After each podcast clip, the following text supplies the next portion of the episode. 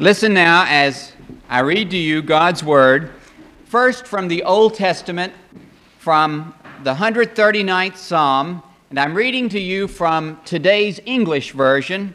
Listen now to these verses from the 139th Psalm. Examine me, God, and know my mind. Test me and discover my thoughts. Find out if there is any deceit in me, and guide me in the eternal way. And then turn with me now to the New Testament, and I'm reading again from today's English version, and we are looking at the 4th chapter of John. Jesus is in Samaria, and he's speaking to the Samaritan woman, and we pick up right in the middle at the 28th verse of the 4th chapter. Listen to God's Word. Then the woman left her water jar and went back to town and said to the people there, "Come and see the man who told me everything I had ever done. Could he be the Messiah?" So they left the town and went to Jesus. And so ends our reading from God's Word. As I thought about what to say, I could not help but reflect upon the 139th Psalm. The fact that in it there is pointed out for us the way everlasting.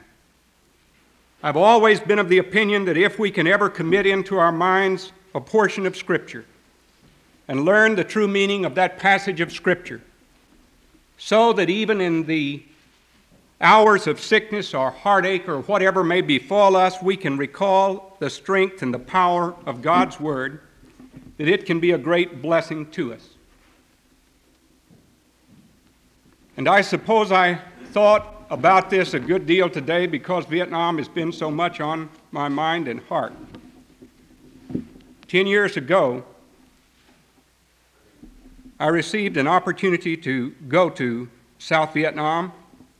And the night before I was to leave, some orders which had not been received, I received a telephone call regarding them. I had not received them, and it was necessary to send a courier plane to deliver them. Of course, I was very excited about all of that. But when the secretary called me from the office in Washington, we had just sat down for our evening meal. The phone rang. I picked it up. The explanation was made about how the delivery of orders would be made. I asked the woman, just as I'm always asking people, to pray for me. I did not know anything about her at all. She muttered something in a broken kind of voice that she would pray. I said the blessing at our table, and then afterwards I looked up at my family and I said, something is wrong with that woman to whom I was talking. I had the telephone number, so I dialed it back immediately. The phone rang. The secretary answered, and I said, "Is anything wrong with you?" And the woman broke down sobbing in tears. And I said, "Look, I don't know you, but I know God, and God knows you. And whatever your needs are, God can meet those needs if you are willing to yield your life to Him." I could tell that she was a person in the most desperate straits. And I prayed as hard as I could. I tried to recall verses of Scripture, and I asked her to write down on a piece of paper Psalm 139. And I said, "Will you take this psalm and read it, and read it, and read it tonight?" She sobbed out, "Yes." Sometime later I received, after I'd gone to Vietnam and returned, there was a letter waiting for me here. The letter was written in longhand. Inside was a check for $15 or $20. The woman said to me, "I don't know you, But I want to thank you for what you said on the telephone and for that passage of Scripture, because she said that literally saved my life. That's been the experience of more than one person when they have taken this 139th Psalm and contemplated its full meaning. The Psalm easily breaks itself up into a hymn of 6 verses per stanza. The first 6 verses read like this: O Lord, thou hast searched me and known me. Do you see what he is saying here? Thou and me. The psalmist realizes that if there was not a thou, if there was not a God, then there would not be a me. And so the psalmist said, Lord, thou hast searched me and known me. Does it frighten you to realize that God knows all about you? The little catechism which our children recite says, can I see God? And the answer is no, I cannot see God, but he always sees me. Do you remember in the book of Genesis, in the 3rd chapter, when Adam had sinned, and how in the cool of the evening, as God had fellowship with his creatures, that Adam and Eve have hidden, God comes for the fellowship with them, figuratively. His voice calls out, Adam, where art thou? He was trying to hide. The answer comes back, we hid from thee because we were naked. Another question comes, who told you that you were naked? We always try to hide from God to get away from him. The only place that you will ever really find any satisfaction here is to go straight to God, not to try to run away from him. Lord, thou hast searched me and known me.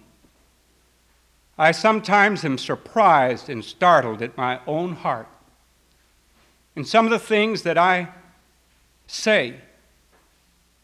I don't know how many times my wife has said to me when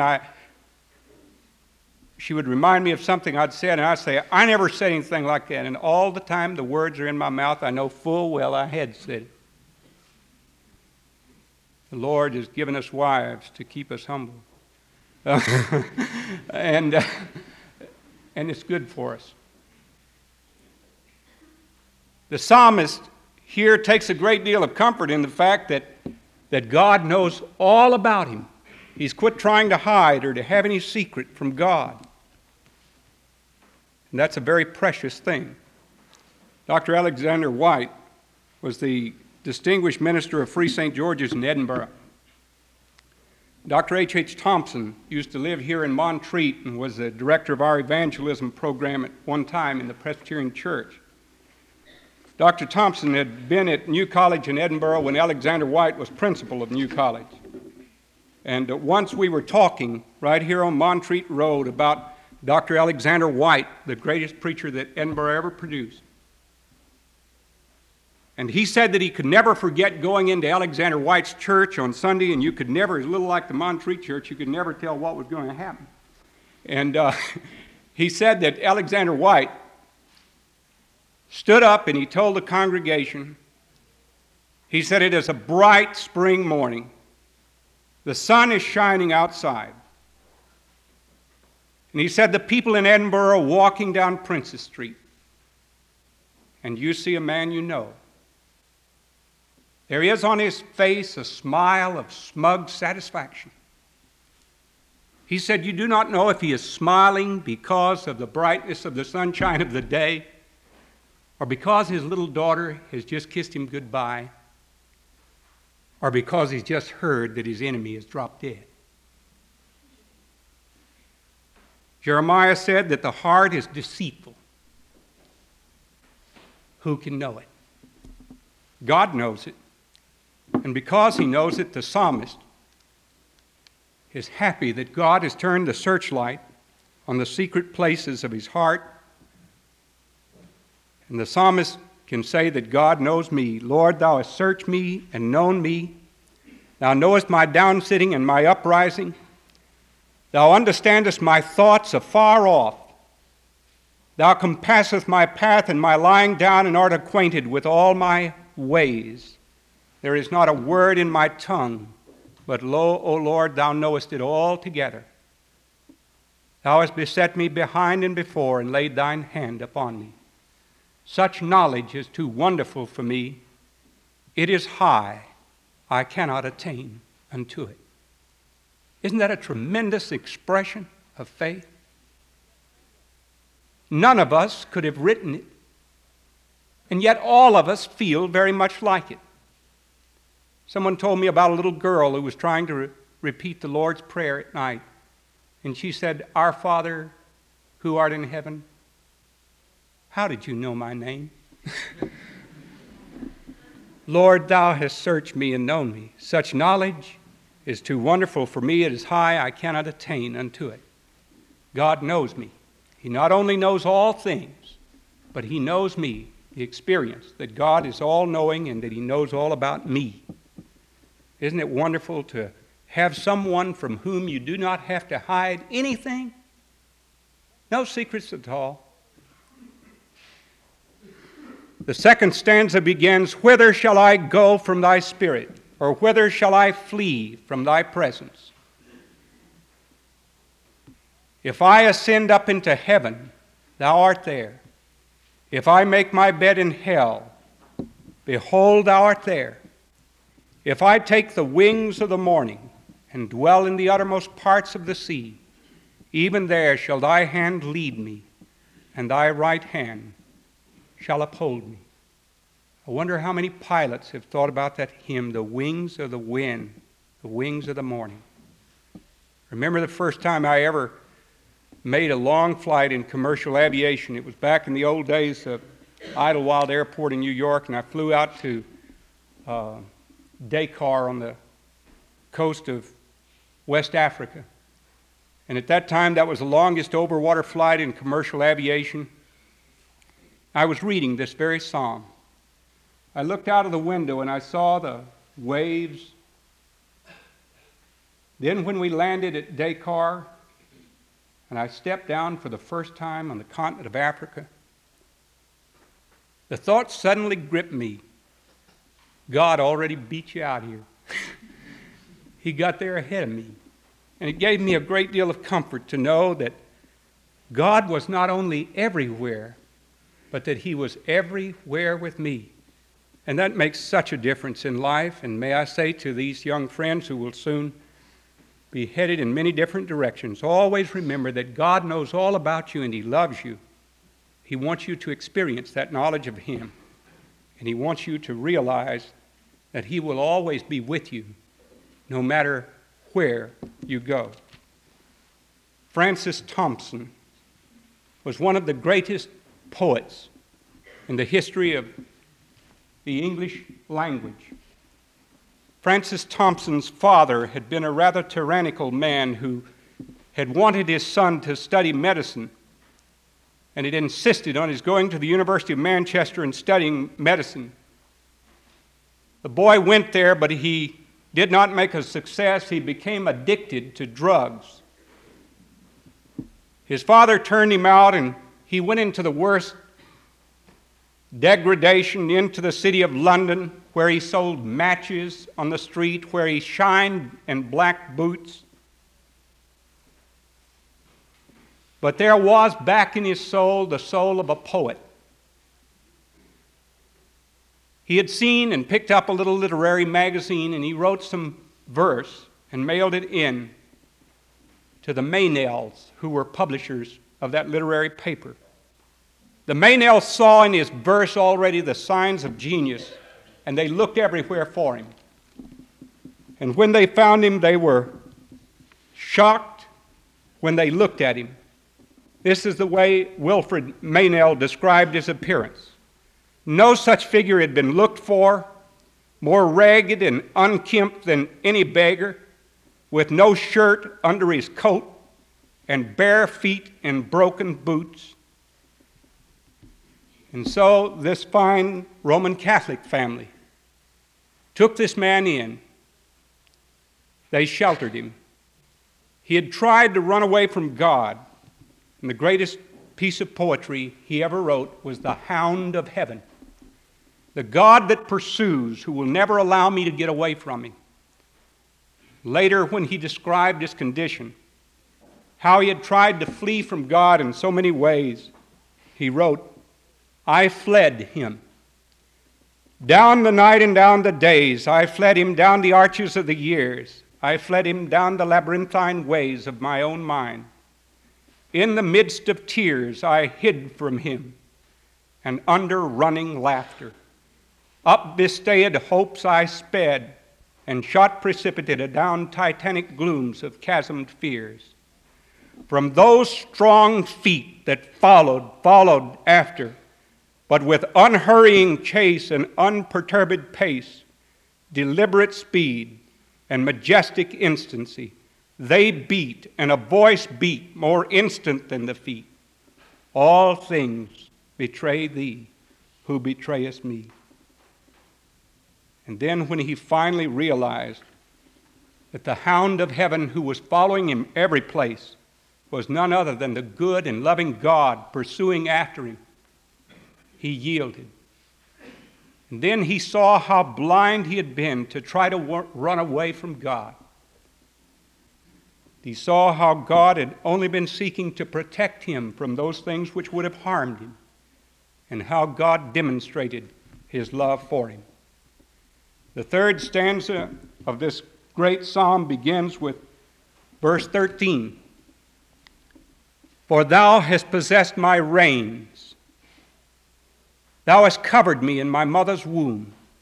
This has to do with the whole emotional makeup of the man, that God saw him before he was ever made. When his skeletal body was being knit together in his mother's womb, God was watching over him. I sometimes wish that those people who speak so cavalier and recklessly about abortion would take the trouble to go back and read this psalm.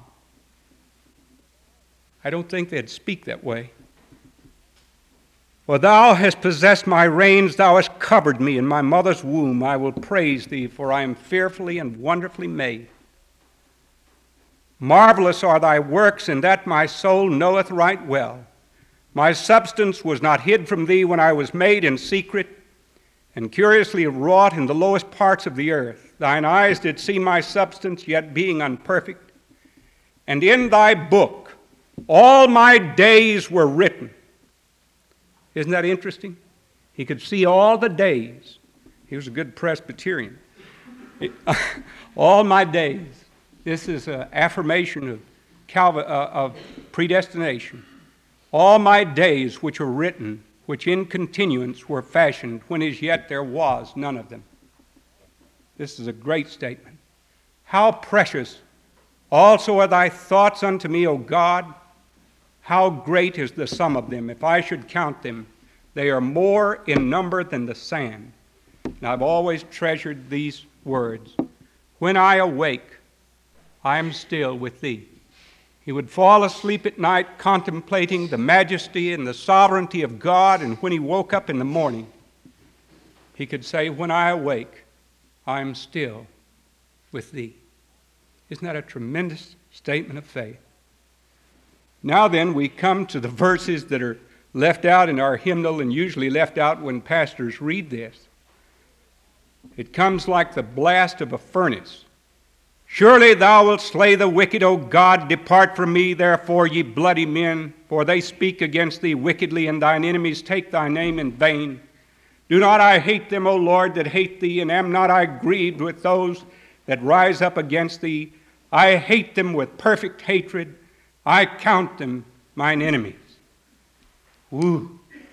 We say, how could this man who is capable of such tremendous expression of the majesty and awe of God, talking about God's presence everywhere and everywhere with him, talking about God having made him, talking about God having known him. How could he possibly say such harsh, hard things as this? Well, the psalmist here seeks to identify himself with righteousness. And I am sure that this is one of those things that is missing today in our society, where morals are considered as only relative and no absolute standards are being put forward or adhered to by many. If God is, God is absolute. If you are cut loose on a sea of speculation, just writing your own rules as you go along, doing what every man thinks is right in his own eyes, then you're wrong. I brought into the pulpit with me today one of the most distinguished journals of higher education, the Intercollegiate Review. In it, Will Herberg, who is a famous philosopher,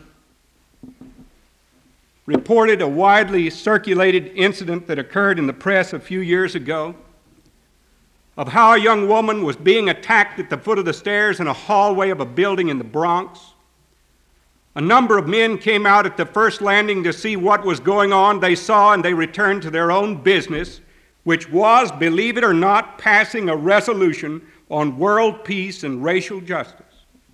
You see, they were the executive committee of one of the best-known liberal organizations in the city.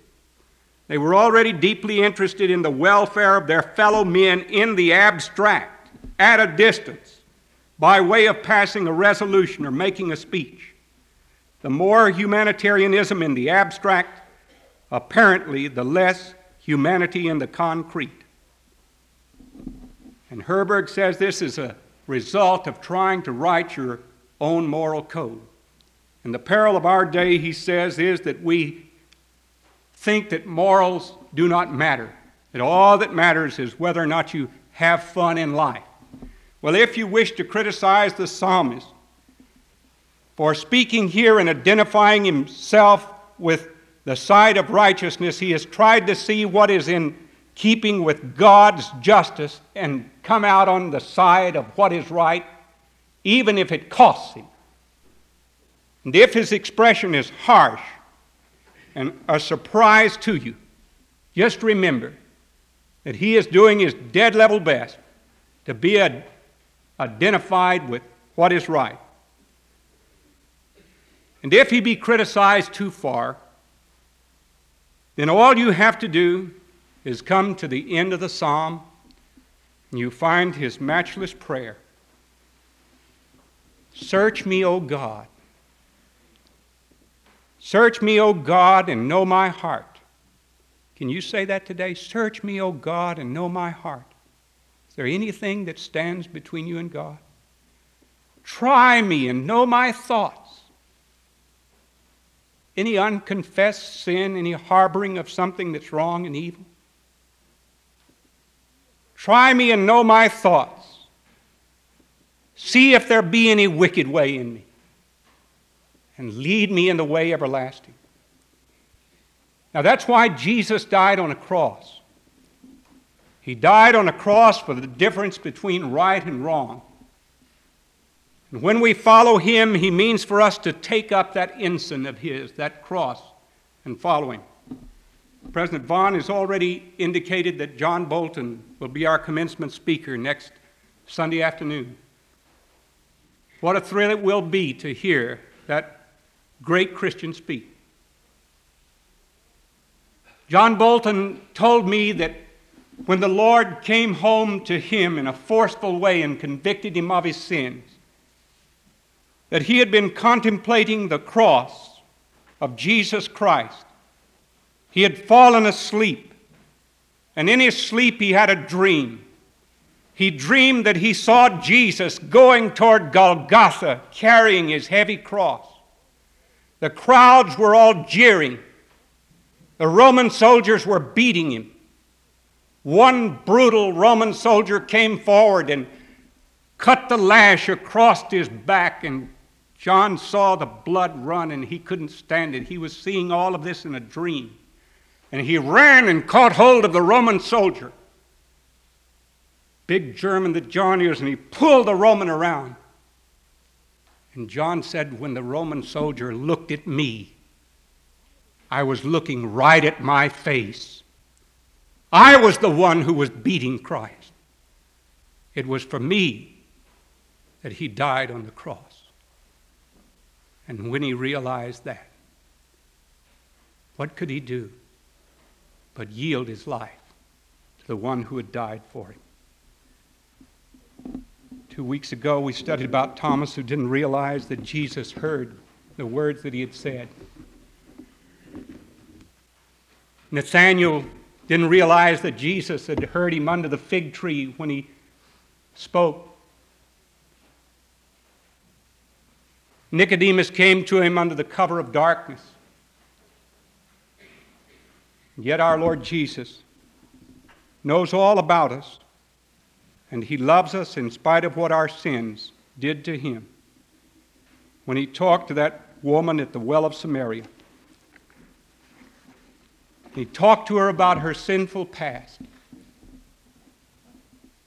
She left that water jar and ran away into the city. She called to the people in the streets, men, and said, "Come with me and see a man who told me all the things that ever I did. Is not this the Christ?" That's the way everlasting. Let us stand in prayer.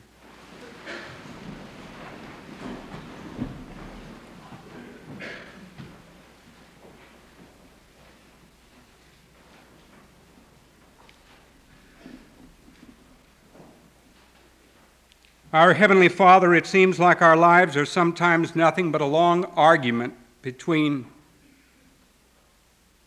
you and us as to who shall have control of our lives. Therefore, we come to Thee trying not to be stupid and silly, trying not to play at church or to play at the Christian faith, but knowing that You see right through us, that the veneer which we polish so carefully for everyone else to see does not hide us from Your searching glance. And yet we know, our Father, that the glance which searches over us is meant for a purpose that is good, to show us that You love us with a love that will never let us go. So help us when we look inwardly not to be depressed, but to know that You who have made us for a purpose. And that purpose is that our sins may be forgiven and that we may have joy and fellowship with Thee. Let no person who hears Thee hear these words today think for one moment that they have drifted beyond Your love and care, and make every single person who has heard these words to realize that the God who knows everything knows each one of us personally, that the God who is everywhere present is always with us, and that this is no surprise because He has made us, and that He wants us to be identified with what is right and to walk in the way everlasting. Lead us to that commitment this day. In Jesus' name, amen.